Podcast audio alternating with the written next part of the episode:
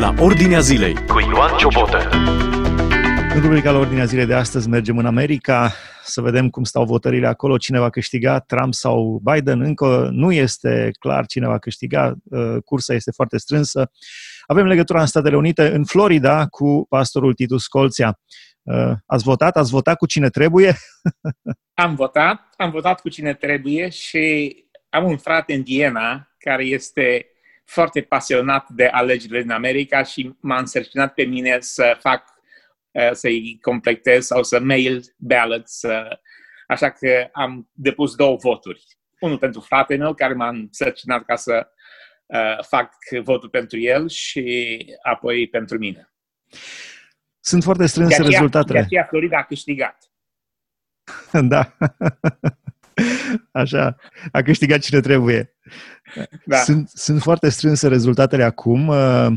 Cum ar arăta proiecțiile? Deci, un pic poate să explicați celor care urmăresc această emisiune cum este sistemul din America. Știu că acum, în 2016, Hillary Clinton a avut mai multe voturi decât Donald Trump și totuși a pierdut alegerile. Așa, într-un minut, cum funcționează sistemul de alegeri în America? Deci, sistemul se numește colegial. Asta înseamnă că fiecare stat are alocat un anumit număr de locuri pentru hotărârea președintelui. Pentru ca să nu se facă separare, anumite state care sunt mici să n-aibă niciun cuvânt de spus în hotărârea președintelui Americii. Este un sistem foarte ingenios gândit de fondatorii Americii, prin care să nu defavorizeze anumite state cu populație mai puțină față de statele care au populație mai multă și să fie un echilibru cu privire la statele federale și de modul cum să aibă ei reprezentanța în cele trei ramuri mari ale guvernului. Asta e valabil, de exemplu, pentru senatori, pentru fiecare stat, nu sunt 2, nu sunt 4, nu sunt 5, în funcție de mărimea statului, ci pentru fiecare stat sunt doar 2 senatori. La partea reprezentativă, la Camera Reprezentanților, sunt în funcție de numărul de...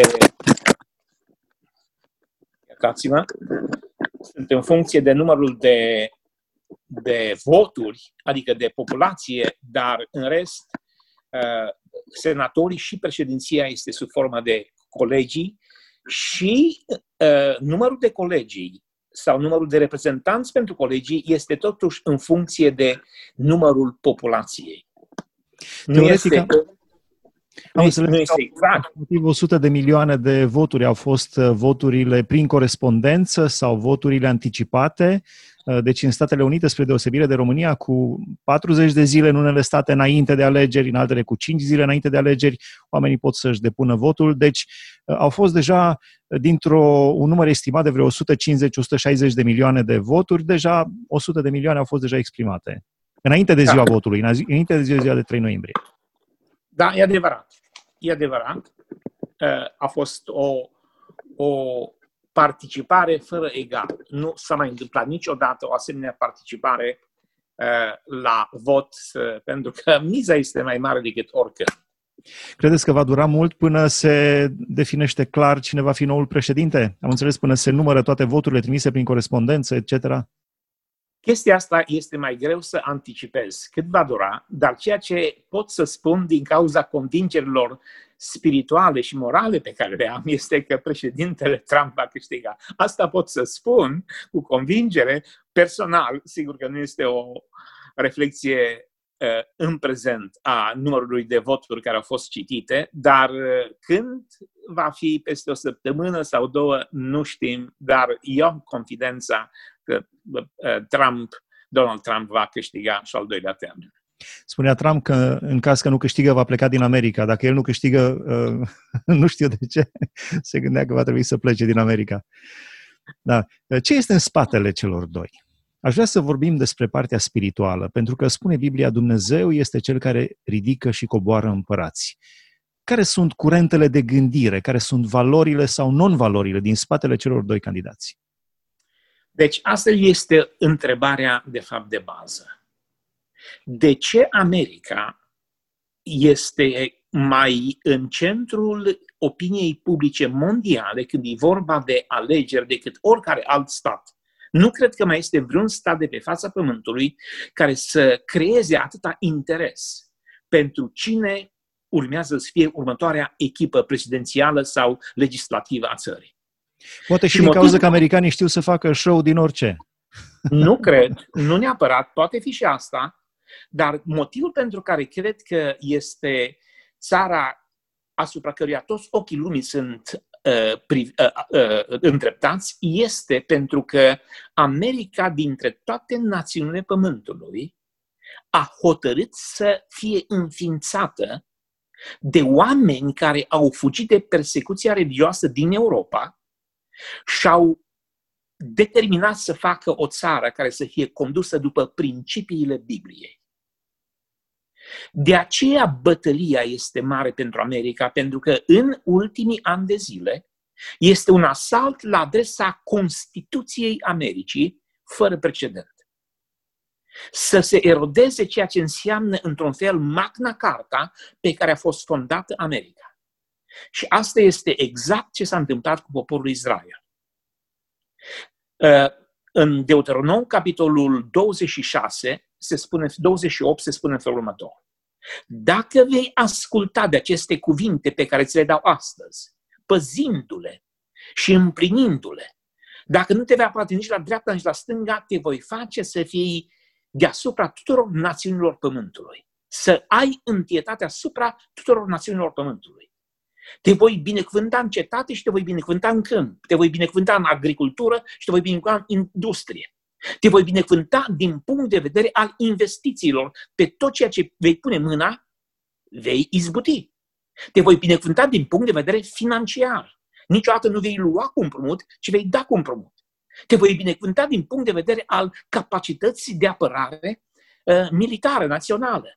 Pe un drum vor ieși dușmanii împotriva ta și pe 7 drumuri vor fugi dinaintea ta.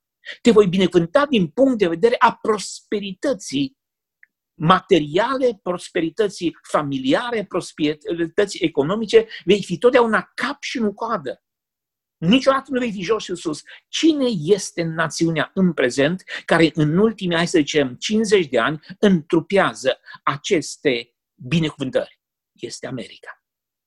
Vrem, nu vrem, ea este întruparea acestor binecuvântări pentru că era țara care s-a apropiat cel mai mult de păzirea și ascultarea de legile Domnului. Realitatea din jur cu Scriptura deschisă. Ascultă La Ordinea Zilei.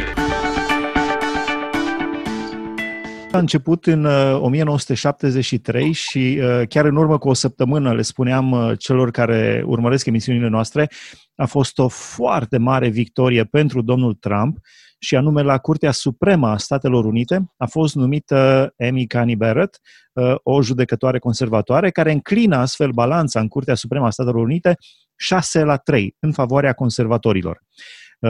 Curtea Supremă a Statelor Unite a legalizat avortul în 1973, a fost cunoscutul proces Roe vs. Wade. De asemenea, în 2015 a impus acceptarea căsătoriilor homosexuale în toate statele americane. Deci Curtea Supremă are un rol foarte mare. Și judecătorii de acolo sunt aleși pe viață, spre deosebire de președintele Trump, care dacă iese doar 4 ani are de conducere. Însă această judecătoare va fi pe viață. Deci cum vedeți această notă pe care o dă America? Din America a început legalizarea avorturilor, din America au început mișcările homosexuale, feministe, cu toate că este, pe de altă parte, așa cum spuneați, sub binecuvântarea clară a lui Dumnezeu. Deci aș vrea să continu ideea pe care am început-o, dacă se poate și avem timp, și anume, așa cum binecuvântarea lui Israel era condiționată de ascultare și prosperitatea lor a fost evidentă când au ascultat, și dacă citiți cartea Judecătorii, vei vedea că în momentul este un ciclu repetitiv de 7 ani, de 14 ani, de 40 de ani, în care atunci când ascultă, au binecuvântare. Când nu ascultă, sunt asupriți de toate popoarele din jur și sunt în mare nevoie și în strâmtorarea lor acută strigă către Domnul, se întorc din nou la lege și la mărturie. Și asta s-a întâmplat cu America. America este construită pe principiile Bibliei. Toți fondatorii Americii au fost niște genii în gândirea socială, în gândirea politică, în gândirea teologică și ei au realizat că prosperitatea Americii depinde de cât de multă Biblie este incorporată în gândirea, Constituția și funcționarea ei. Și ceea ce a ținut America să fie în prezent, adică națiunea numărul 1 cu influența cea mai mare, a fost faptul că la fiecare 40-50 de ani America a beneficiat de treziri spirituale repetitive, care au reînnoit, care au reînforțat fibra morală. În 1840, Alexis de Tocqueville, reprezentantul Franței, este trimis în America să studieze de ce America, în decurs de 50 de ani, 40-50 de ani, este cea mai influentă națiune de pe fața Pământului și Franța de 1000 de ani a fost națiunea numărul 1, de la Carol cel Mare, din 1800 până la 1800, ea a fost națiunea numărul 1 a lumii, cu influența cea mai mare. Și de ce America, în decurs de 40-50 de ani, i-au luat locul? Și el vine și spune în următor: m-am dus să studiez în ce constă măreția Americii. Și când m-am uitat la porturile ei mari, m-am uitat la râurile ei mari care unesc națiunea, m-am uitat la câmpiile ei imense, m-am uitat la senatul lor, m-am uitat la educația lor și nu am găsit secretul Americii până am intrat în bisericile lor. Și am ascultat predicatorii cu zel sfânt, chemând America să fie bună, chemând America la legea lui Dumnezeu. Atunci am realizat unde constă măreția Americii. America extraordinar ce spunea omul acesta. America este mare pentru că America este bună. Și America va înceta să fie mare când va înceta să fie bună. Și asta e situația în prezent. Este o amenințare teribilă ca America să nu mai fie bună. Și asta este ceea ce observația lui Alexis de Tocqueville în Democracy în America, scrisă la 1840. Afli ce se întâmplă în jurul tău, la ordinea zilei. Cum vedeți tendința actuală? Deci președintele Trump se opune clar avorturilor, nu susține mișcarea homosexuală, a mutat ambasada Statelor Unite în Israel de la Tel Aviv la Ierusalim, comparativ cu contracandidatul său, Joe Biden, care susține avorturi și în special candidata la postul de vicepreședinte din partea democraților, Kamala Harris, care susțin avorturile până în ziua nașterii. Deci cum vedeți cele două? Sunt gândiri complet diferite. Aici mi se pare că e o alegere între viață și moarte ce aveți de făcut în America. Mă întorc înapoi la ceea ce este grila sau standardele după care putem să judecăm prosperitatea sau mizeria și toxicitatea unei națiuni. Ferice de națiunea a cărei Dumnezeu este Domnul. Neprihănirea înalță o națiune. Și America este în prezent, datorită milei și îndurării lui Dumnezeu, națiunea cea mai binecuvântată și prosperă din toată istoria lumii, din cauza faptului că a ascultat și a împlinit legea lui Dumnezeu mai tare decât oricare altă națiune. Și aceste valuri repetitive de treziri spirituale, 1740, 1840 iară Finney, 1859 Moody. Ultima a fost în 1968-69,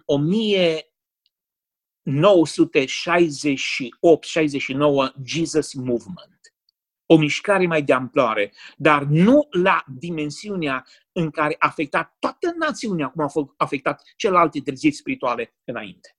Și este o degradare progresivă morală. Și biserica, într-un anumit fel prezentă, din ultimii 30-40 de ani, și-a abrogat chemarea de a fi sarea pământului și lumina lumii. Pentru că Trump încearcă să facă politic Dar dacă această revoluție nu este făcută moral, nu este făcută spiritual, n-are nicio șansă. Foarte bine punctat, da. Și numai o trezire spirituală care afectează fibra morală a Americii poate ca să rezolve criza în care este America. Eu am călătorit imediat după Revoluție, am organizat evangelizări pe stadioane în România, în Ucraina, în Rusia, până la capătul pământului, dincolo de cercul polar și până la Oceanul Pacific. Și era o deschidere fenomenală în tot lagărul comunist pentru prezentarea Evangheliei. Dar mi-am dat seama imediat, pentru că chiar în primele zile am fost implicat în Frontul Salvării Naționale, am fost ales în Frontul Salvării Naționale, dar imediat mi-am dat seama că nu este nici o șansă pentru ca să se implementeze democrația într-o națiune care nu are o anumită calitate, fibră morală, responsabilitate civică. Nu se poate trăi democrație. Democrația este un experiment care a fost practicat de greci și a dus la fiasco. Au încercat ceva democrație să facă și în Senatul Roman. Roma a încercat anumite chestii de democrație, dar care n-au ținut.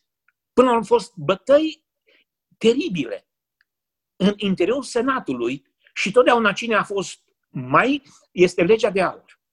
Și legea de aur este următoarea. Cine are aurul, face legea.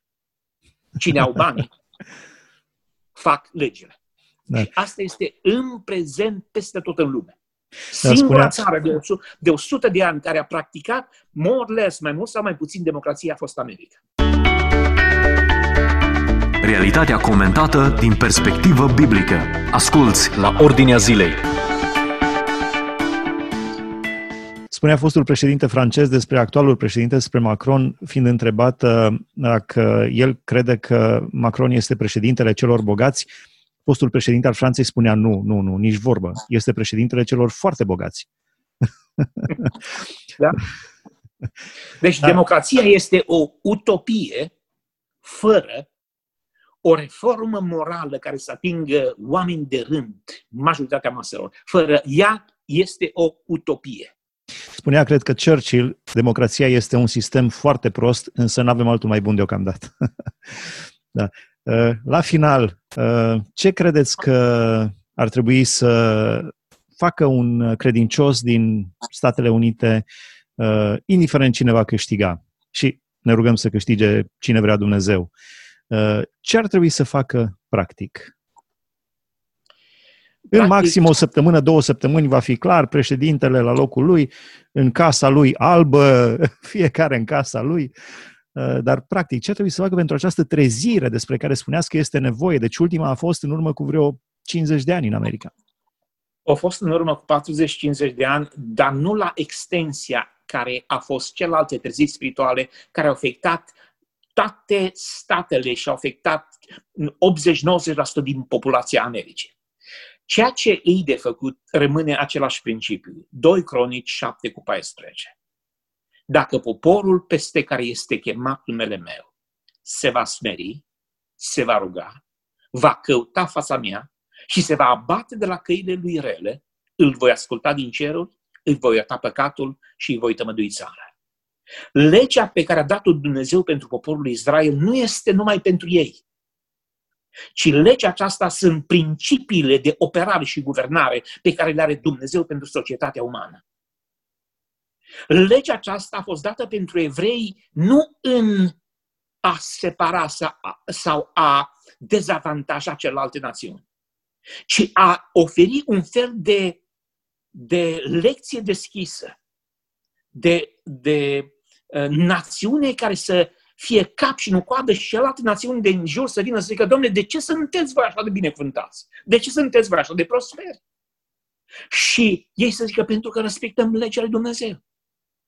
Japonia, după ce a fost înfrântă, știți ce a făcut? Domnule, vrem Constituția voastră. Vrem legile voastre, pentru că e clar un lucru. Legile voastre sunt mai bune decât legile noastre. Și Japonia, care era mai puternică, una dintre cele mai puternice națiuni ale lumii, a îmbrățișat Constituția Americii, realizând că asta face o națiune mare, legile drepte și sfinte pe care le are Constituția Americii. Și Japonia s-a dezvoltat economic foarte puternic și a devenit o foarte mare putere a lumii, și economică și financiară, folosind, cum spuneți dumneavoastră, luând doar principiile lui Dumnezeu. Nu l-au luat pe Hristos. Japonezii n-au devenit creștini, însă au luat principiile creștine care au constituit o mare binecuvântare.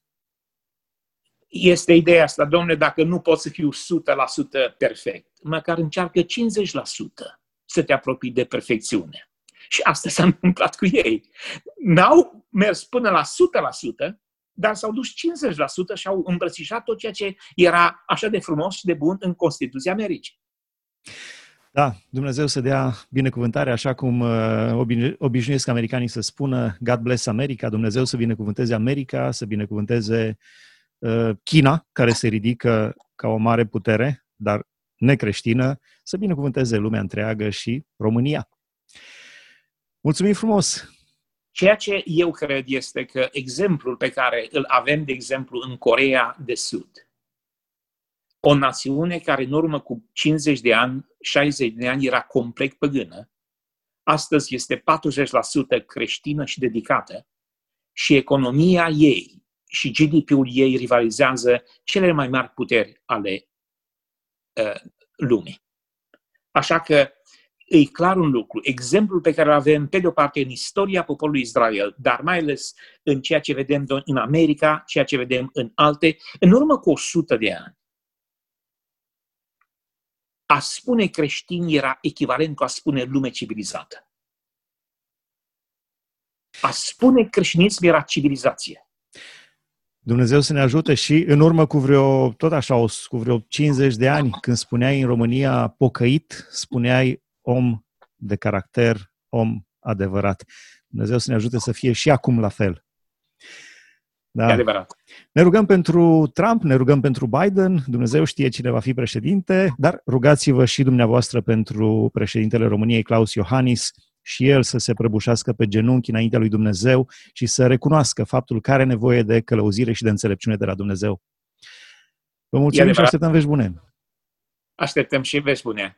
Mulțumesc și eu. Să aveți o zi bună. La fel, a fost împreună cu noi din Florida pastorul Titus Colțea. Am discutat despre alegerile din America. Ați ascultat emisiunea La Ordinea Zilei cu Ioan Ciobotă.